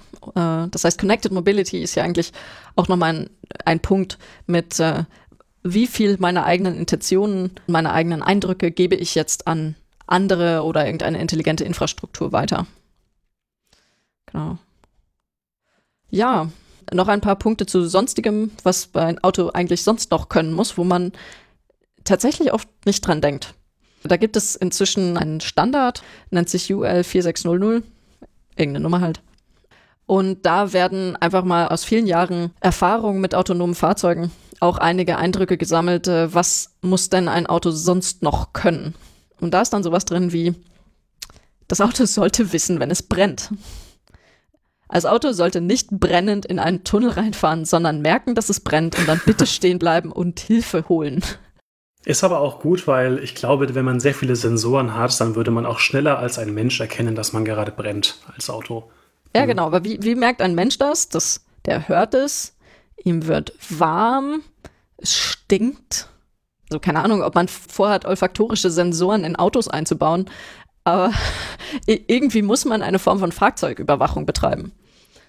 Ähm, mein Reifen ist geplatzt. Warum fahre ich jetzt gerade so komisch? Ja, dein Reifen ist geplatzt. Bleib bitte stehen. Ja. In eine etwas andere Richtung geht nicht Fahrzeugüberwachung, sondern Insassenüberwachung. Und äh, ein um ein Beispiel zu nennen, sind alle Kinder, die anwesend sind, angeschnallt. Wenn ich vollautonom fahre, dann kann ich auch allein, also nur Kinder als Insassen haben. Sind die alle angeschnallt? Machen die Blödsinn? Versucht einer aus dem Fenster zu klettern. Mhm. Sehr gut, ja. Auch sehr wichtig. Ja. Also da, ich muss zugeben, ich nenne das jetzt hier, weil das sind so Sachen, wo ich, wo mir selber so ein Licht aufgegangen ist, weil ich mir, ich wäre nie darauf gekommen, dass man darauf ja achten muss. Mhm. Und dann noch eine Sache ist äh, Diebstahlschutz und Sicherheit allgemein. Ähm, also zum einen Diebstahlschutz, wenn so ein autonomes Fahrzeug ohne Insassen durch die Gegend fährt, dann ist das ja eigentlich hilflos. Ja, meistens. Da können sich einfach, kann sich einfach jemand davor stellen und sagen, du bleibst jetzt stehen. Dann muss das ja stehen bleiben, kann ja niemanden umfahren und dann brechen die Leute halt ein. Ähm, wenn jemand drin sitzt, äh, ist das ein Raubüberfall. Wie verhinderst du sowas? Was passiert, wenn das Auto und seine Insassen irgendwo langfährt oder an einer Ampel steht und dann geht eine Schießerei los? Dann kannst du nicht einfach das Auto da stehen lassen. Also das Auto kann nicht einfach stehen bleiben. Genau. Und das sind so, so Sicherheitsaspekte, Natürlich geht das auch ein mit Gefahrensituationserkennung. Ähm, aber ich schätze, dass das äh, auch eine Sache ist, mh, mm, die in verschiedensten Bereichen auf der Welt durchaus relevant sein werden. Immer noch in Zukunft. Leider. Ja, leider, ja, leider. gehe ich auch stark von aus. Genau. Ja, okay, also das waren so ein paar. Ich weiß nicht, fällt dir vielleicht noch was ein? Du meinst bei den sonstigen, also genau. quasi, was es noch so für Möglichkeiten gibt? Also was, was muss ein Auto, Boah. also ich, ich glaube, mir würden jetzt noch zwei Sachen einfallen, die durchaus interessant wären. Hm, lass mich mal kurz überlegen. Also wir haben jetzt quasi Sicherheit abgehakt, wir haben quasi die Sensorik abgehakt. Was muss ein autonomes Auto können? Naja, ich habe gerade überlegt, ob es so um sowas gehen muss wie Erkennung, ob Menschen alkoholisiert sind, aber das ist eher so ein Assistenzsystem, glaube ich. Doch, das ist auch gut, weil wenn du nämlich nicht, ja. äh, wenn du ein hochautomatisiertes Fahrzeug hast, ähm, dann musst du deinen Fahrer überwachen. Also nicht nur die Fahrgäste, ob die Kinder alle angeschnallt sind, sondern du musst überwachen, dass dein Fahrer jederzeit bereit ist, das Auto zu übernehmen. Ja. Weil ansonsten, also ich meine, das ist auch eine sehr schwierige rechtliche Frage. Du hast ein Auto, das fährt gerade autonom und übergibt dann seine Kontrolle an den Fahrer aufgrund einer Notsituation. Wenn etwas während der Übergabe passiert, wer ist dann schuld? ja. Und wie garantierst du als Fahrzeughersteller, dass die Übergabe möglichst flüssig abläuft und keine Komplikationen bei der Übergabe passieren, weil zum Beispiel der Fahrer eingeschlafen ist? Ja, das stimmt, das ist ein guter Punkt. Und vor allem, genau, es muss ja trotzdem noch eine Person da sein, die in irgendeiner Weise quasi agieren kann. Ja, ja ist genau. interessant. Und ähm, was mir jetzt noch einfällt, ist äh, Erste Hilfe. Ja. Was ist, wenn ein medizinischer Notfall im Fahrzeug oder an einer Unfallstelle ist? Da muss das Auto, also ich meine, aktuell in, in Deutschland zumindest hast du ja eine Pflicht zur ersten Hilfe. Das heißt, wenn du eine Unfallstelle siehst, dann darfst du nicht dran vorbeifahren, wenn du nicht siehst, dass da schon geholfen wird, sondern du musst erste Hilfe leisten. Ja. Ähm, und äh, zu guter Letzt, was mir noch eingefallen ist, wo ich mal eine Zeit lang drüber sinniert habe, ist, äh, was ist eigentlich bei Erdbeben? Also Oha, bei Erdbeben, ja. also das, das Ding ist, bei Erdbeben willst du nicht auf Brücken stehen bleiben. Ja, stimmt. Und bei einem Erdrutsch willst du vermutlich auch nicht an einer Hangstraße unbedingt stehen bleiben. Das heißt, du müsstest trotzdem irgendwie versuchen, aus diesem Gefahrenbereich zu kommen, egal was das jetzt ist. Ja. Also das Auto muss dann solche Gefahrenbereiche halt irgendwie krass gut einschätzen können und dann auch reagieren können. Ich meine, das können selbst Menschen nicht gut. Aber äh, das wäre jetzt so das Mindeste, was ich von einem Fahrzeug erwarten würde, dass es versucht, einen sicheren Ort zu finden, wenn ein Erdbeben herrscht und auch nicht mehr mit 200 weiterfährt. Aber Gesina, was mich einfach interessieren würde jetzt allgemein, ähm, ich glaube, wir haben jetzt schon so weit abgehakt, ähm, was denn alles so ein autonomes Auto machen muss. Ich glaube, da, den Themenblock und so weiter den haben wir jetzt auch diskutiert und ich glaube, es gibt auch natürlich wieder so viel zu diskutieren dazu. Da machen wir bestimmt noch mal ein paar andere Folgen dazu. Ähm, was mich interessieren würde, was sind denn jetzt so grob zusammengefasst sind die Probleme, äh, die jetzt äh, ja auf selbstfahrende Autos zukommen oder wo muss denn jetzt noch geforscht werden? Ähm, was muss man denn noch lösen? Ähm, sehr schöne Frage. Ich versuche mich kurz zu halten. Und äh, das, das Erste, was einem vermutlich inzwischen aufgefallen ist, bei der ganzen Fülle an Sachen, die ich genannt habe, die ein autonomes Fahrzeug können muss am Ende, das braucht ganz schön viel Intelligenz, ganz schön viel Hintergrundwissen und hm, Expertise bei der Modellierung und Implementierung.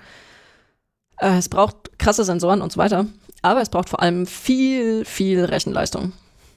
Und ja. äh, das ist gerade ein Problem, weil du willst ja nicht mit einer Serverfarm im Kofferraum durch die Gegend fahren. Ja, wird ein bisschen schwierig, glaube ich, und schwer.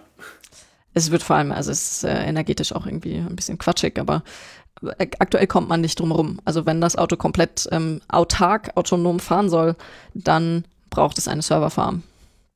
Im, also einen richtig fetten Computer hinten drin. Da ist die Automobilbranche natürlich dabei, äh, möglichst effiziente Hardware zu entwickeln und das Ganze ein bisschen kleiner und schmalbandiger zu machen, zu sparen, wo es nur geht.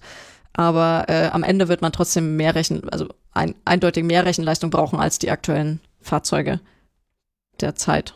Und damit auch ähm, Strom und so weiter. Genau.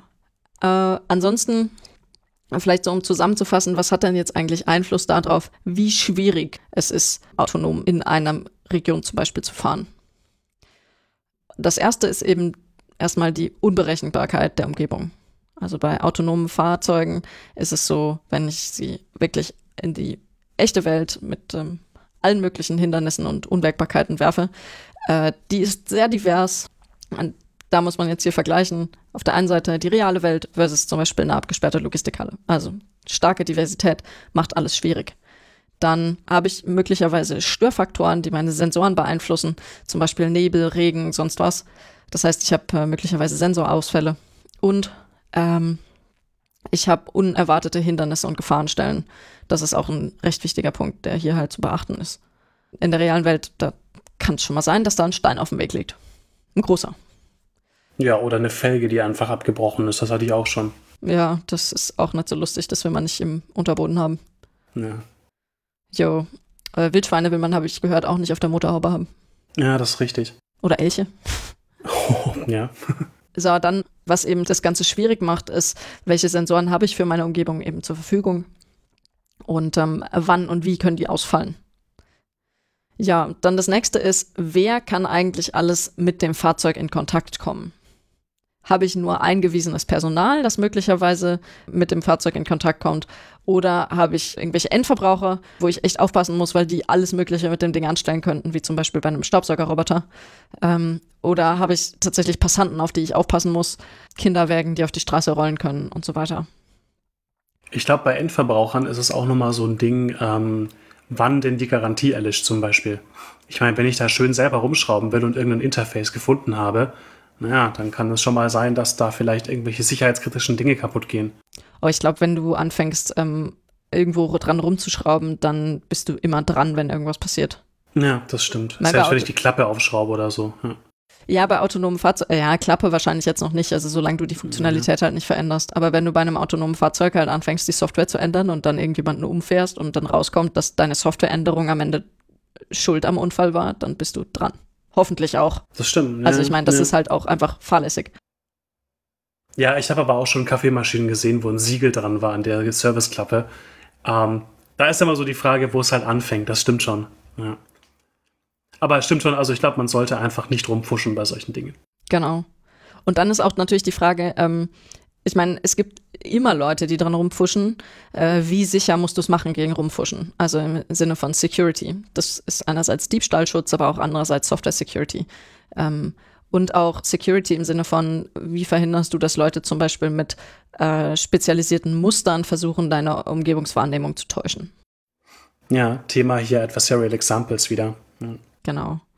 Und ähm, all sowas, wenn du, äh, wenn alle möglichen Leute in beliebiger Art und Weise mit dem Auto interagieren können, wenn die Umgebung völlig unberechenbar ist und ähm, alle deine Sensoren möglicherweise versagen können, dann hast du wirklich ein Problem und dann sind wir bei dem Fall autonomes Fahren, den wir aktuell haben. Es ist einfach sau schwer. Ja.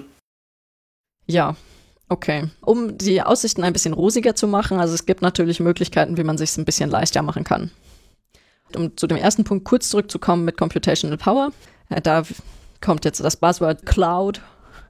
Äh, man kann ähm, Rechenleistung eventuell einfach auf Server verlegen. Dass man sagt, äh, es werden halt Informationen auf Server, ähm, die können lokal sein oder auch zentral hochgeschoben und dann wird halt die Berechnung dort gemacht und nicht im Auto selber. Und die Ergebnisse werden zurückgeschickt. Simpelstes Beispiel, Google Maps macht Berechnungen nicht lokal, sondern da schickt man eine Anfrage an Google, die berechnen dir deine Route und schicken dir das zurück. Genau. Das ist auch so ein bisschen der Grund, warum man äh, trotzdem immer noch mit dem Internet verbunden sein muss, wenn man sowas nutzt. Außer man nutzt OpenStreetMaps, das wesentlich langsamer das ist. Dafür wird aber ähm, die Strecke dann auf dem Handy selber berechnet. Ja. Ja, genau. Und so genau, genau so ist es dann halt auch mit Funktionen von den Fahrzeugen. Nur da muss man dann eben zusehen, dass Internetprobleme nicht am Ende dafür sorgen, dass Leute umgefahren werden. Deutschland, rüste dein Internet auf. Das wäre ein bisschen doof, das stimmt, ja. Ja.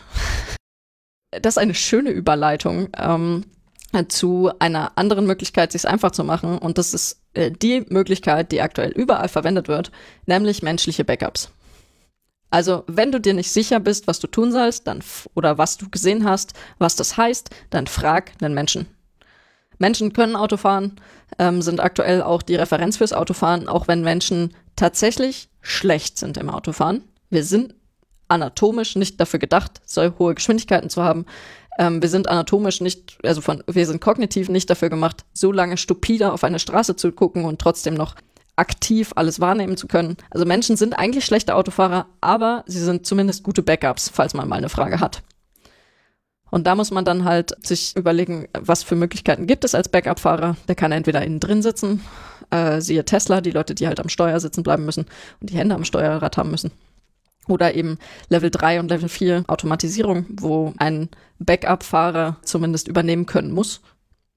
Ja, das ist eine Möglichkeit. Also die Backup-Fahrer sitzen im Auto.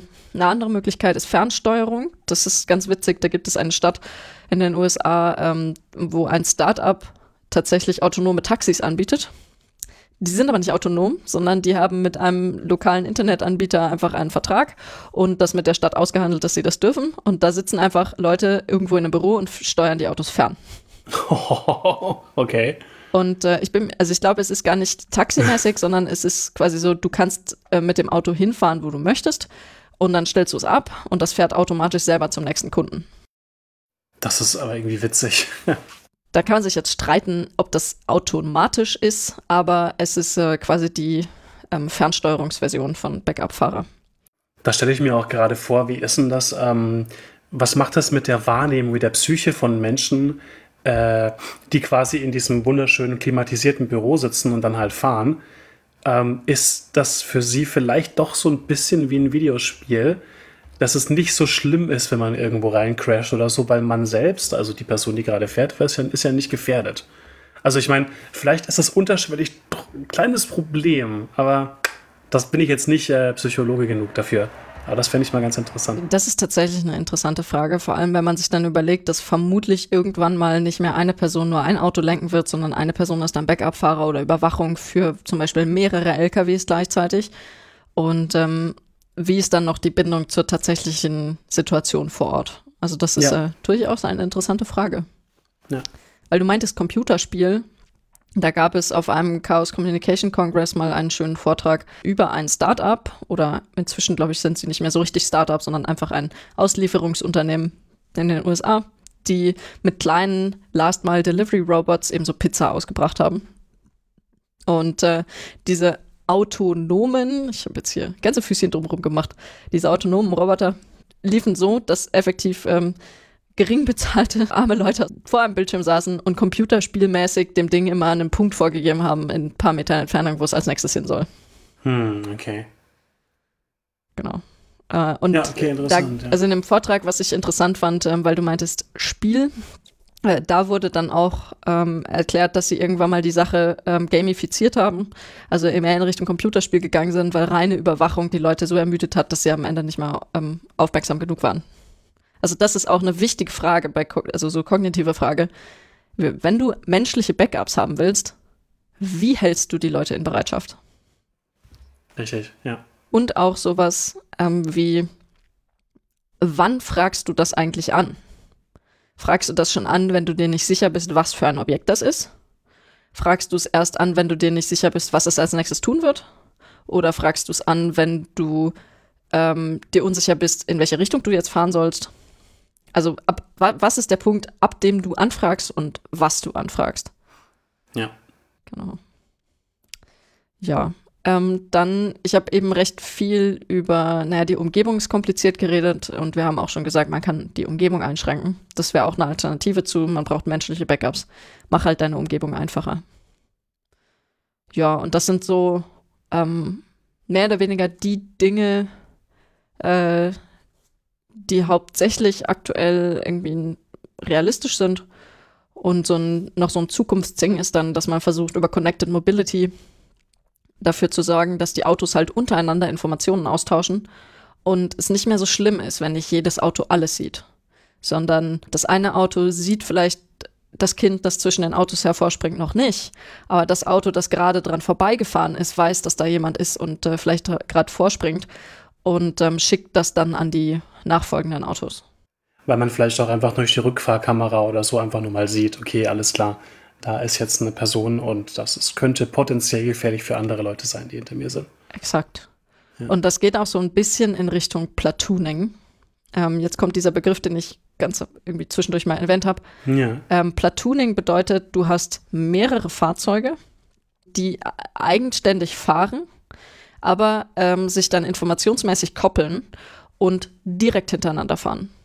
Weil wenn du zum Beispiel zwei LKWs hast und der hintere LKW weiß exakt, wann der vordere bremsen wird und kann sofort mitbremsen.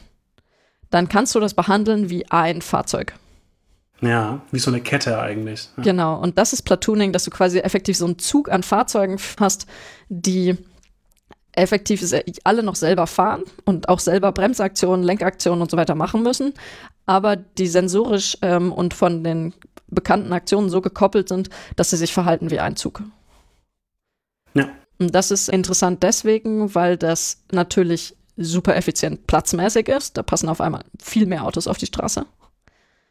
Und es ist auch äh, effizient vom Windwiderstand und so weiter her. Also das ist natürlich auch so eine Sache, die man nicht vernachlässigen darf.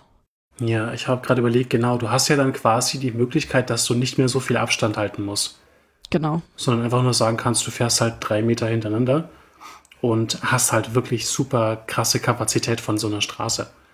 Ist ja auch so dieses typische Beispiel, ähm, warum man denn eher auf sowas wie Busse umsteigen sollte, weil wenn man sich so diese typische, diesen typischen Diagramme kennt man vielleicht, ne, dass man halt eine riesige Straße hat und wenn du 50 Auto hast versus, keine Ahnung, ähm, Fahrgemeinschaften versus einen großen Bus, wo diese 50 Leute alle reinpassen, ähm, ist halt einfach auch viel effizienter dann.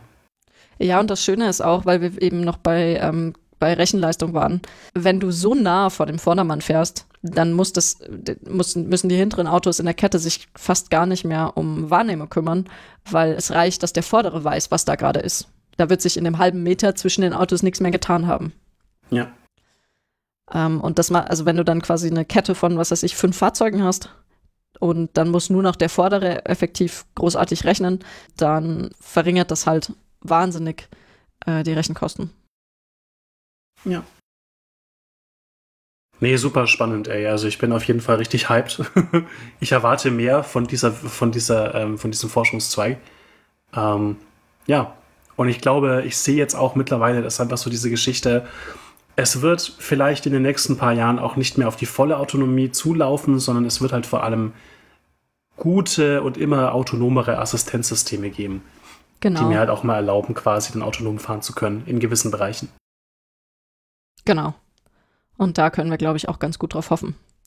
Und äh, hoffentlich auf viele ähm, öffentlich verfügbare Standards, sodass ähm, solche Sachen wie Connected Mobility und Platooning eben auch zwischen Fahrzeugen unterschiedlicher Hersteller möglich ist und Smart Cities möglich sind, weil jedes Fahrzeug mit der Infrastruktur kommunizieren kann und ähm, auch Gefahrensituationskataloge ausgetauscht werden können über standardisierte Schnittstellen. Also das ist auch was, was wir dringend brauchen genauso wie eben die rechtlichen Grundlagen für alles.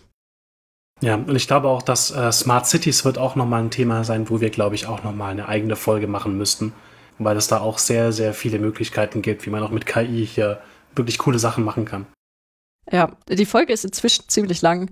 Wir haben sehr viele Sachen angeschnitten, aber auch sehr, sehr viele Fragen offen gelassen. Also das birgt ähm, vermutlich einige Gesprächsthemen für weitere Folgen. Ja.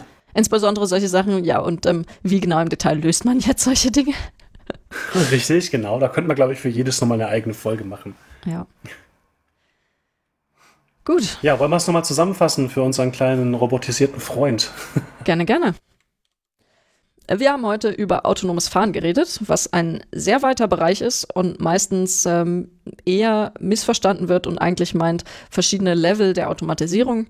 Da gibt es wenig automatisierte Assistenzsysteme bis hin zu voller Automatisierung komplett ohne Backup oder Hilfsfahrer. Genau, also das ist autonomes Fahren. Weites Feld insofern, als dass es sehr viele Anwendungsbereiche gibt. Das geht über Wasser, Luft, Schienen, eben nicht nur Straßen. Und auch auf dem Mars. Genau wir wollen irgendwann mal autonome Fahrzeuge haben und äh, haben uns Gedanken gemacht, was müssten denn autonome Fahrzeuge überhaupt können, damit sie am Ende auch sicher über die Straßen fahren können und alles können, damit sie am Ende auch am Ziel ankommen. Dafür müssen sie die Umgebung erstmal sensorisch wahrnehmen und dann aus den sensorischen Eindrücken irgendwie eine Repräsentation bilden, dass sie wissen, wo ist eigentlich was. Das kann dann genutzt werden. Das kann unterschieden werden als zweiter Schritt, dass man aus diesen Informationen zur Umgebung ein tieferes Verständnis der Umgebung erlangt. Und da werden dann so Fragen beantwortet wie, wer macht eigentlich was als nächstes? Genau. Wenn man dann so ein umfassendes Umgebungsverständnis hat, dann kann man sich dran machen, seine eigene Trajektorie zu planen. Äh, das heißt, lokal seinen Weg zu planen, nämlich wo fahre ich eigentlich als nächstes lang, wie muss ich lenken, muss ich bremsen, möchte ich kommunizieren? Oder ähnliches. Und äh, ansonsten muss das Auto noch einige andere Sachen können, zum Beispiel navigieren, Erste Hilfe, Fahrzeugüberwachung, Fahrzeuginnenraumüberwachung und Insassenüberwachung, Fahrerüberwachung und vieles mehr. Also einige Sachen, die für Menschen selbstverständlich sind und von Menschen ganz gut gelöst werden, eben in Spezialsituationen, aber die das Auto dann auch selber schaffen müsste. Genau, also damit autonome Fahrzeuge müssen sehr viel können, damit sie voll autonom fahren können. Und alles, was die Umgebung komplizierter macht oder mehr Interaktionen von anderen Personen mit dem Fahrzeug hinzufügt, macht Autonomie schwerer zu implementieren. Also ich glaube auch, dass, äh, ja, dass ich, ich stelle mir das jetzt auch gerade so vor, wenn ich jetzt einen Menschen habe und äh, wenn ich einen Fahrer oder eine Fahrerin habe, die quasi so ein Auto steuert, da steckt ja eigentlich fast die gesamte Bandbreite mit drinnen, die ich irgendwie aus der, ich sage jetzt nicht Robotik, aber quasi aus dem intelligenten System her habe. Ja? Und plus nochmal sehr viele andere Dinge, die jetzt nochmal speziell für Fahren zuständig sind, also zum Beispiel globale Wegplanung und so weiter. Also ist im Endeffekt quasi auch wirklich ein super breites Feld und äh, deckt auch so ziemlich das ab, was man so kennt aus intelligenten Systemen allgemein. Ja, und das führt uns vermutlich auch zurück zu dem eigentlichen Thema des Podcasts. Ähm, da fließt sehr viel Intelligenz rein. Also autonome Fahrzeuge am Ende sind quasi sehr intelligent. Natürlich ist jetzt Autofahren, wie die meisten wissen, jetzt keine, für Menschen keine Kunst und eher eine stupide Angelegenheit.